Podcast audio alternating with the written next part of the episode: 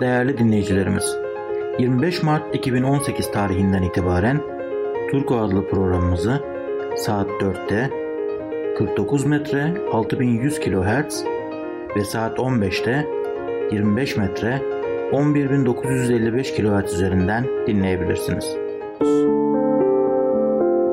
Sayın dinleyicilerimiz, Adventist World Radyosu'nda Yeni Başlangıç magazinini dinliyorsunuz.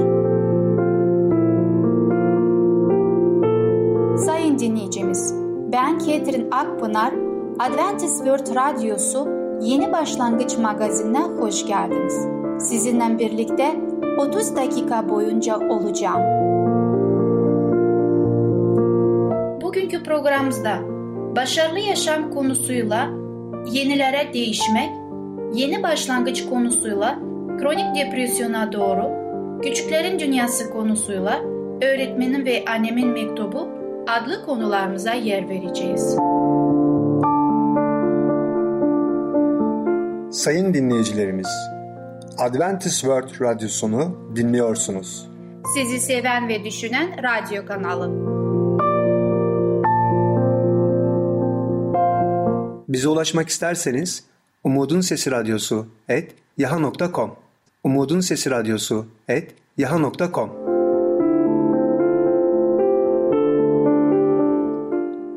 programımızda Yenilere Değişmek adlı konumuzu dinleyeceksiniz. Başarılı olmak için nasıl değişebiliriz? Merhaba sevgili dinleyiciler. Ben Tamer. Başarılı Yaşam programına hoş geldiniz. Bugün sizlerle yenilenerek değişmek hakkında konuşacağız. Nasıl biz yenilenebiliriz? Nasıl daha iyi bir insanlar olabiliriz? Biliyor musunuz size 10 tane sır açıklayacağım. Aslında biz bu 10 tane adıma göre 10 tane sıra göre eğer takip ederse gerçek anlamda yenilenebiliriz ve değişebiliriz. Evet şimdi ilk adımdan başlıyorum. Tüm bedenimizi, bütün varlığımızı, bütün düşüncelerimizi, bütün canımızı Allah'a teslim etmek. Bu da birinci kural, birinci adım. Bunu ayrıca de Yüce Allah'ın Luka kitabında İncil'den 10. bölüm 27. ayetten ayetle desteklemek istiyorum. Adam şöyle karşılık verdi. Allah'ın Rabbi bütün yüreğinle, bütün canınla, bütün gücünle ve bütün aklınla seveceksin. Komşunu da kendin gibi seveceksin. Evet sevgili dinleyiciler, eğer biz bütün her şeyimizle, canımızla, ruhumuzla, bedenimizle Allah'a teslim edersek o zaman onun iradesine göre de insanları ve yüce yaratıcımızı sevebiliriz. İkinci adım ise gerçekte Rab'de sevinmek. Evet bunun için zaten Yüce Allah Filipliler 4. bölüm 4. ayette şöyle diyor. Rab'de her zaman sevinin. Yine söylüyorum sevinin. Evet sevgili dinleyiciler, Yüce Allah'ın bize kutsal kitapta gösterdiği İsa Mesih'in yolu aslında sevinç yoludur. Bu sevinç yolunu Yüce Allah'la birlikte yürüyerek yapabiliriz ve başarabiliriz. Ve ayrıca de üçüncü adıma gelirsek ise, üçüncü sıra gelirsek, evet nedir o? Hatırlamak. Gerçekten Yüce Allah bize bir sürü nimetler veriyor. Bir sürü farklı farklı bereketler veriyor. Bu nimetleri tek tek hatırlayalım. Sahip olduklarım tüm iyi şeyleri hatırlayalım. Tabii ki Allah'ın bizi geçmişte nasıl yönlendirdiğini, nasıl bize yol gösterdiğini hatırlayalım. Veya Allah'ın bizi geçmişte nasıl bereketlediğini hatırlayalım. Allah'ın bizi nasıl harika bir şekilde kurtardığını da, onun kurtarışlarını da hatırlayalım. Ve ayrıca de Allah'ın bizim için kazandığı tüm zaferleri hatırlayalım. Evet nasıl muhteşem bir Allah'a sahibiz. Ve unutmayalım ki Allah'ın geçmişte bize verdiği bütün o cesaret edici olayları, sözleri onları da hatırlayalım. O bizi geçmişte nasıl cesaretlendirdiğini hatırlayalım. Ve ayrıca de Allah'ın sözüne sadık olduğunu unutmayalım. Ne kadar zor bir duruma düşersek düşelim Allah vaatlerine ve sözlerine sadıktır. O söylemişse muhakkak yerine getirecek. Evet dördüncü adıma geçersek, dördüncü sığıra geçersek evet şunu diyebiliriz. Eski kötü şeylere kendimizi ölü görüp yeni şeylere, olumlu şeyler için, Allah için olan şeyler için diri olalım. Evet sevgili dinleyiciler, kendimizi kötü şeylerden sıyırıp atılım. Evet Resul Pavlus da öyle diyordu. Ben eski şeyleri eskide bırakıp sıyrılıp atıyorum ve yeni şeylere, doğru şeylere, Yüce Allah'ın gösterdiği şeylere doğru uzanıyorum. Biz de o adımı o şekilde yapalım. Aynen Resul Pavlus yaptığı gibi. Yeni şeylere uzanalım ve eski kötü şeyleri geride bırakalım. Onlara odaklanmayalım. Beşinci adıma gelince ise geçmiş hayatını analiz edelim ve Allah'ın yardımıyla nasıl bizi farklı farklı olaylardan, durumlardan, sınanmalardan, testlerden o kurtardığını kesinlikle ve kesinlikle düşünelim. Evet gerçekten Yüce Allah bizi çok harika bir şekilde kurtarıyor ve bizi yalnız bırakmıyor. Geçmişimizi çok iyi bir şekilde düşünelim ve o tarz olayları göz önümüzde nasıl bir muhteşem Allah'a sahip olduğumuzu hatırlayalım. Evet demek ki 5. adımda geçmişimizi ve geçmişteki olayları iyi bir şekilde ne yapacağız? Analiz edeceğiz. Allah'ın yardımıyla nerelerden o bizi geçirdi, nasıl bizi kurtardı onu düşüneceğiz. Ve altıncı adıma geçersek ise altıncı adımda da kötü yönlerini yeni ve olumlu karakter özellikleriyle değiştireceğiz. Evet hayatımızı analiz edip kötü yönlerimiz varsa onları yeni karakter özelliklerle değiştirmeye çalışacağız. Nasıl mı? Yüce Allah'ın yardımıyla. Çünkü Rab söz vermiştir ve Rab yardım edecektir. Rab her şey gücü yetendir. O bunları çok kolay bir şekilde yapabilir. Tabii ki kalbimizi, bütün canımızı, ruhumuzu ona teslim edersek. Yedinci adıma geçersek Allah'ın iradesini öğrenelim. Evet, Yüce Allah'ın her insan için farklı farklı iradesi olabiliyor. Kendimiz için Allah'ın iradesi ne olduğunu onu öğrenelim. Onun kelamını, Tevrat'ı, Zebur'u, İncil'i, Allah'ın kutsal kitabını okuyalım. Ve 8. adıma geçersek ise barıştırıcı olalım. Evet sevgili dinleyiciler biz bu dünyada barıştırıcı olarak göreve çağrıldık. Biz ilk önce insanları kendimizle barıştıracağız ve ayrıca de insanları kendi aralarında da barıştıracağız. Ve tabii ki unutmayalım en önemlisi insanları Yüce Allah'la barıştırmak için onları Efendimiz İsa Mesih'i göstereceğiz. Kutsal kitabı onlara göstereceğiz. Tevrat, Zebur ve İncil kitaplarını onlara önereceğiz. Evet barıştırıcı olalım ve Dokuzuncu adıma geçersek ise kötülüğe direnelim. Dünyanın bir sürü kötülükleri olabiliyor ve vardır zaten. Ama biz onlara direneceğiz. Ve ayrıca de başarı kazandığımız zaman ne yapacağız? Bunlarla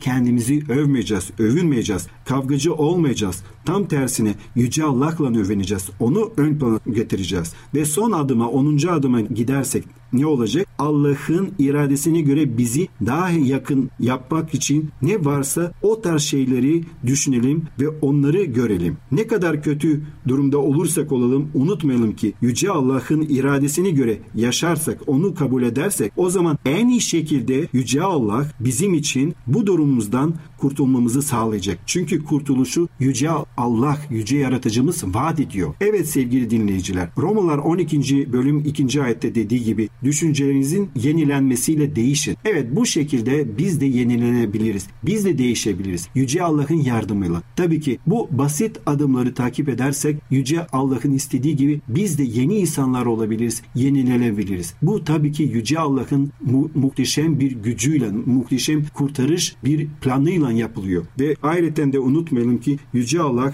bize söz vermiştir. O da sözüne sadıktır. Söz verdiği için bütün vaatlerini yerine getirecektir. Ve biz de bu dünyadaki alacağımız tek şey karakterimiz, karakterimiz de Yüce Allah'ın iradesine göre değiştireceğiz. Tabii ki onun yardımıyla. Ve böylece harika krallığının, onun muhteşem egemenliğinin dürüst ve örnek vatandaşları olacağız. Sevgili dinleyiciler, bugünkü konumuz sona eriyor. Bir sonraki programına kadar hoşçakalın. Sevgili dinleyicimiz, Yenilerek Değişmek adlı konumuzu dinlediniz. Bu hafta Cuma günü Başarılı Yaşam adlı programımızı aynı saatte dinleyebilirsiniz. Sayın dinleyicilerimiz, Adventist World Radyosunu dinliyorsunuz. Sizi seven ve düşünen radyo kanalı. Bize ulaşmak isterseniz Umutun Sesi Radyosu et yaha.com Umutun Sesi Radyosu et yaha.com Şimdi programımızda kronik depresyona doğru adlı konumuzu dinleyeceksiniz. Antidepresanlar bir çözüm müdür? Merhaba sayın dinleyicilerimiz. Ben Fidan. Yeni başlangıç programımıza hoş geldiniz. Bugün sizlerle kronik depresyona doğru adlı konuyu beraber öğreneceğiz. Evet, bugünlerde hepimiz kendimizi biraz depresif hissediyor olabiliriz. Olumsuz hava şartları, kötü ilişkiler, yoğun, meşgul ve monoton hayat. Hepsi bizleri aslında birer depresyona iten faktörler. Fakat en küçük bir bunaltıda hemen antidepresanlara mı koşmalıyız? Sizce antidepresanlar ne kadar yararlı? Gelin tüm bu cevapları Ümit Aktaş adlı doktorumuzdan bir kez farklı bir açıdan daha öğrenelim. Kimyasal tıbbın karanlık yüzünü işaret eden, sık sık ortada ciddi ve tehlikeli bir sorun olduğunu dile getiren, ben ve benim gibi düşünen meslektaşlarım, kimyasal ilaç tıbbının karanlık yanlarını anlattığımız zaman suç oluyor, dava ediliyoruz, tepki alıyoruz. Doğru söyleneni dokuz köyden kovarlar misali. Ancak biz bunları dile getiren ne ilk ne de son insanlarız. Bakın yüzün üstünde kitabı olan tanınmış İngiliz doktor Vernon Coleman ta 1975'te endüstrinin açmazlarını şöyle dile getirmiş. Görünen o ki ilaç endüstrisi tıp mesleğinin tüm kontrolünü eline almış durumda. Doktorlar ilaç endüstrisi tarafından itilip kakılıyor, satın alınıyor ve mesleklerinin kontrolünü tamamen kaybetmiş durumdalar.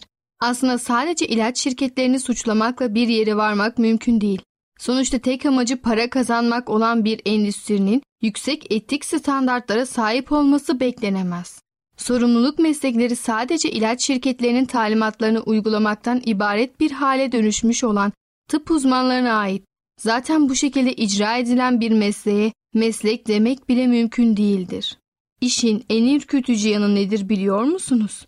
Depresyon şikayetiyle başvurduğunuz doktor da size tam olarak hangi grup ilacın iyi geleceğini bilmez. Önce bir ilaç verilir, o ilaç iyi gelmezse başka bir ilaca geçilir. Kendisini biraz daha iyi hissedene kadar doktoru tarafından reçete edilmiş sayısız ilaç denemiş, öyle çok hasta var ki. Yani yine hiçbir haberiniz olmadan kocaman bir deneyim parçası verirsiniz. Tabii bir ilacın iyi gelmesi derken iyi kelimesini biraz açalım dilerseniz. Antidepresan ilaçları kullandıktan sonra kendini iyi hissetmenin kriterleri nelerdir? Öncelikle iyi hissetme karşılığında bedeli olarak sağlığınızı ciddi anlamda tehdit eden birçok gen etkiyi sineye çekersiniz. Bu ilaçların ne kadar tehlikeli olabileceğini gösteren çalışmalara prestijli yayınlarda pek rastlanmaz. Çünkü bilimsel yayın pazarının kontrolü yine ilaç firmalarının elindedir.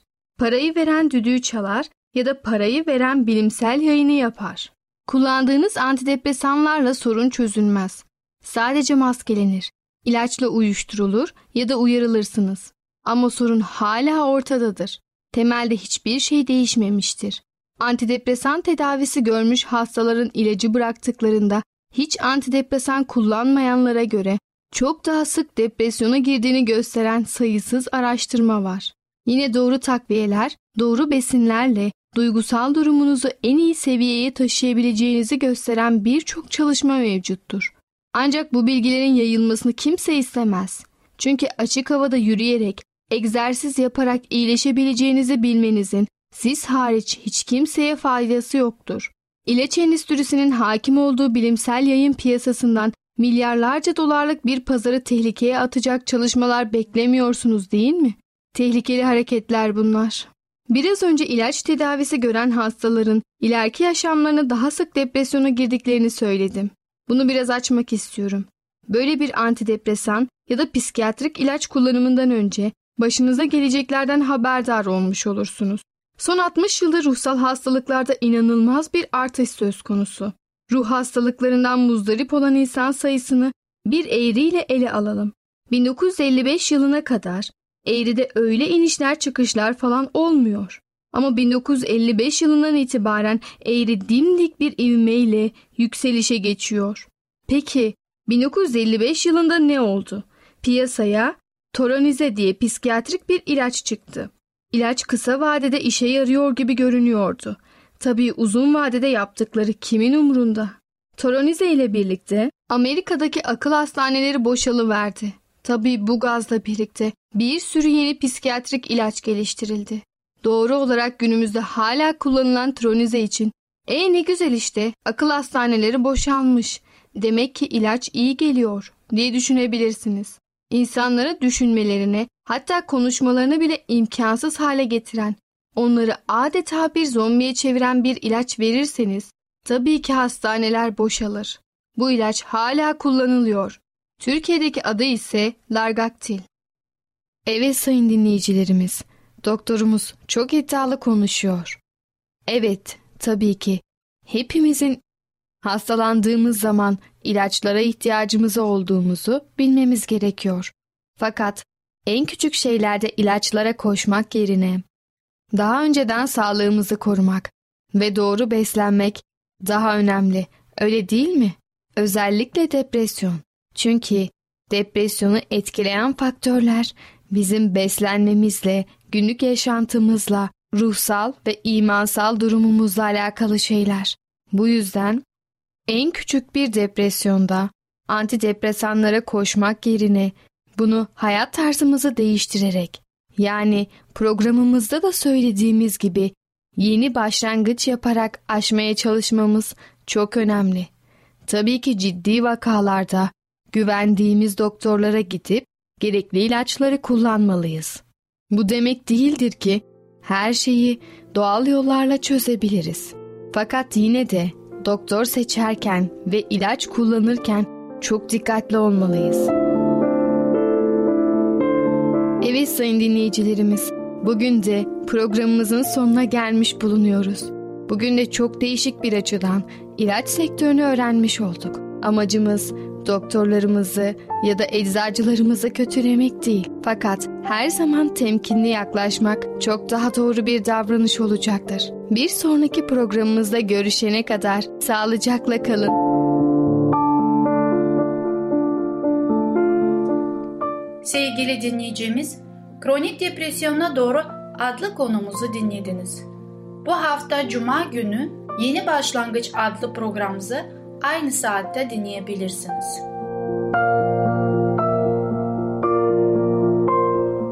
Sayın dinleyicilerimiz, Adventist World Radyosunu dinliyorsunuz. Sizi seven ve düşünen radyo kanalı.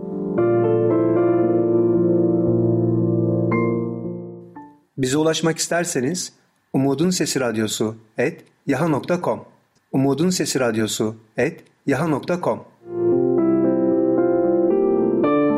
Sevgili küçük dostum, Öğretmenin ve Annemin Mektubu adlı konumuzu dinleyeceksin. Ölüm ve ayrılıklara nasıl dayanabiliriz? Merhaba çocuklar, ben Fidan. Küçüklerin Dünyası adlı programımıza hoş geldiniz. Bugün sizlerle Öğretmenim ve Annemin Mektubu adlı konuyu beraber okuyacağız. Evet hazır mıyız? Öyleyse başlayalım. Biz İmanuel Tiyatrosu'nda okulun ödül törenini izlerken zavallı öğretmenim ölüm döşeğinde yatıyormuş. Ertesi gün saat 2'de hayata veda etti. Dün sabah müdürümüz sınıfa gelip acı haberi verdi. Hepimizin başı sağ olsun çocuklar, dedi. Sizler onun ne kadar iyi bir insan ve iyi bir öğretmen olduğunu biliyorsunuz. O hepinize hem öğretmenlik hem de annelik yaptı. Uzun süredir ağır bir hastalığın pençesinde kıvranıyordu. Eğer biraz dinlenebilseydi ve iyi bir tedavi görebilseydi belki de iyileşebilirdi. Ama kimselere muhtaç olmamak ve günlük ekmeğini kazanabilmek için görevine devam etti. Zavallı kadın öleceğini hissetmiş olmalı ki cumartesi günü öğleden sonra bütün öğrencilerini toplayıp onlarla vedalaştı. Hepsini tek tek öptü ve ağlayarak evine döndü. Onun birinci sınıftan öğrencisi olan bizler gözyaşlarımızı tutamıyorduk. Dün öğleden sonra öğretmenimizin cenaze törenine katıldık. Bir süre kapının önünde ses çıkarmadan bekledik. Kızlardan bazıları birbirlerine yaslanarak sessizce ağlıyorlardı. Cenaze alayı, öğretmenler ve öğrenciler eşliğinde yola çıkınca bütün insanlar evlerinden çıkıp bizi seyrettiler. Bir öğretmen ölmüş deyip dualar ettiler. Zavallı öğretmenim. Herkese karşı çok iyiydi. Bende çok emeği vardı. Bana okuma yazmayı o öğretmişti. Çok anlayışlı ve duygulu bir insandı. Öğrencileriyle vedalaştıktan sonra müdür odasına gitmiş, ondan küçük çocukları cenazeye getirmemesini istemişti. Elveda benim çocukluğumun tatlı hatırası. Elveda. Çok iyilik yaptın ve çok acı çektin. Allah günahlarını bağışlasın ve seni cennetine koysun. Zavallı öğretmenim. Biraz olsun dinine binmek için okulun tatile girmesini bekliyordu. Ne yazık ki tatile girmemize üç gün kala öldü. Demek kaderi öbür dünyada istirahat etmekmiş. Yarından sonra bir günümüz daha kalıyor. Ondan sonra elveda okulum. Garoni'nin annesi ve öğretmenim ölmeseydi benim için mutlu bir öğretim yılı oldu diyebilirdim. Bir yıl boyunca çok şey öğrendim. Artık daha hızlı okuyabiliyorum ve okuduklarımı anlıyorum. Düşündüklerimi daha düzgün yazabiliyorum. Hesap bilmeyen büyüklere yardımcı olabilirim artık. Çok mutluyum. Bir şeyler öğrenmeme o kadar çok insan yardımcı oldu ki hepsine teşekkür ediyorum.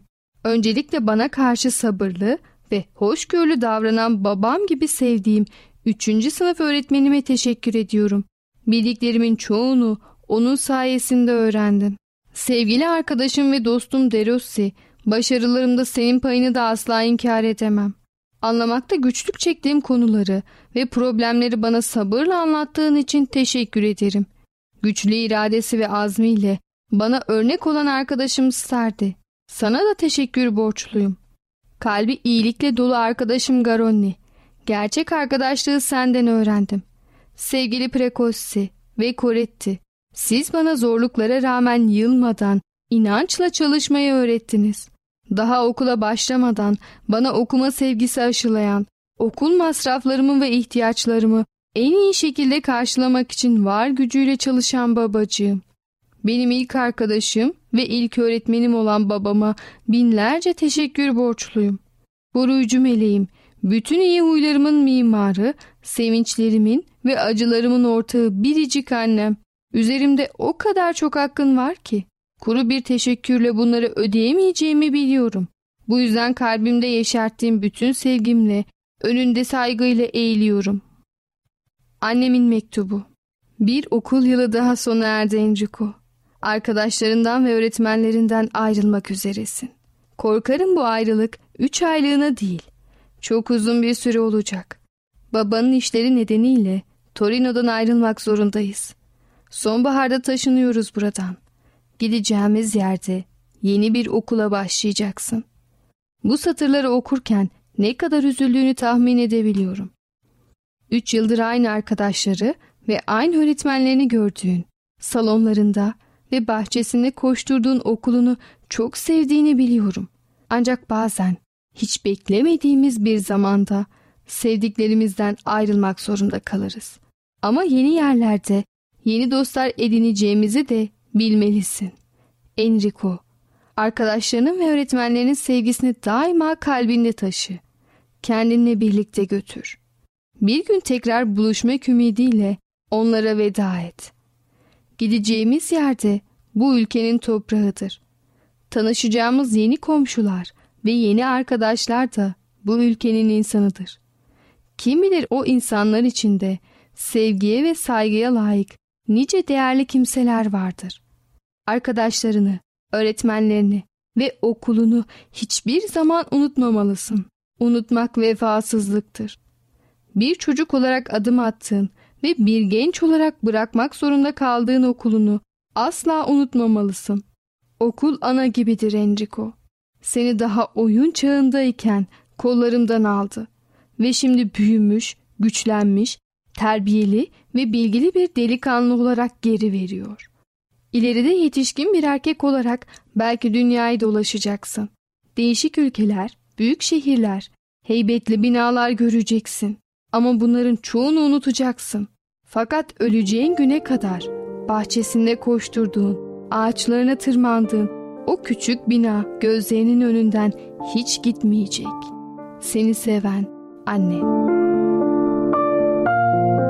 Evet çocuklar, bugünkü programımızın sonuna geldik. Bugün neler öğrendik? Enrico'nun öğretmeni öldü. Ölüm çok acı.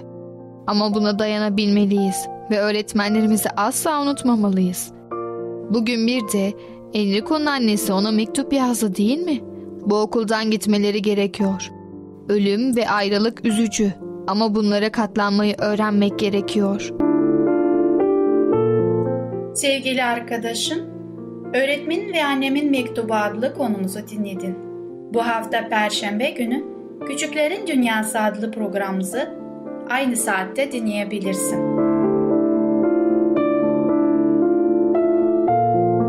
Sayın dinleyicilerimiz, Adventist World Radyosunu dinliyorsunuz. Sizi seven ve düşünen radyo kanalı.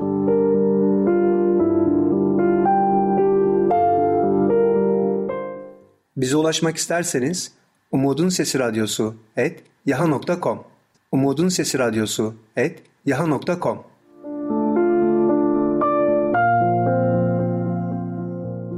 Sevgili dinleyicimiz, gelecek programımızda ele alacağımız konular Neden kötülük var? Yeni dünyayı betimleyen yazı, son sınavlar.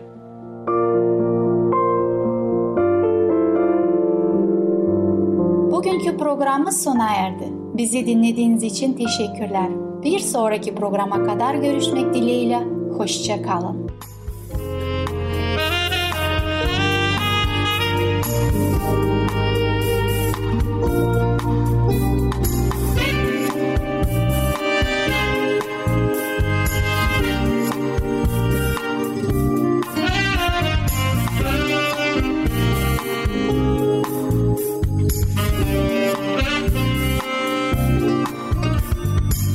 Değerli dinleyicilerimiz, 25 Mart 2018 tarihinden itibaren Turko adlı programımızı saat 4'te 49 metre 6100 kHz ve saat 15'te 25 metre 11955 kHz üzerinden dinleyebilirsiniz.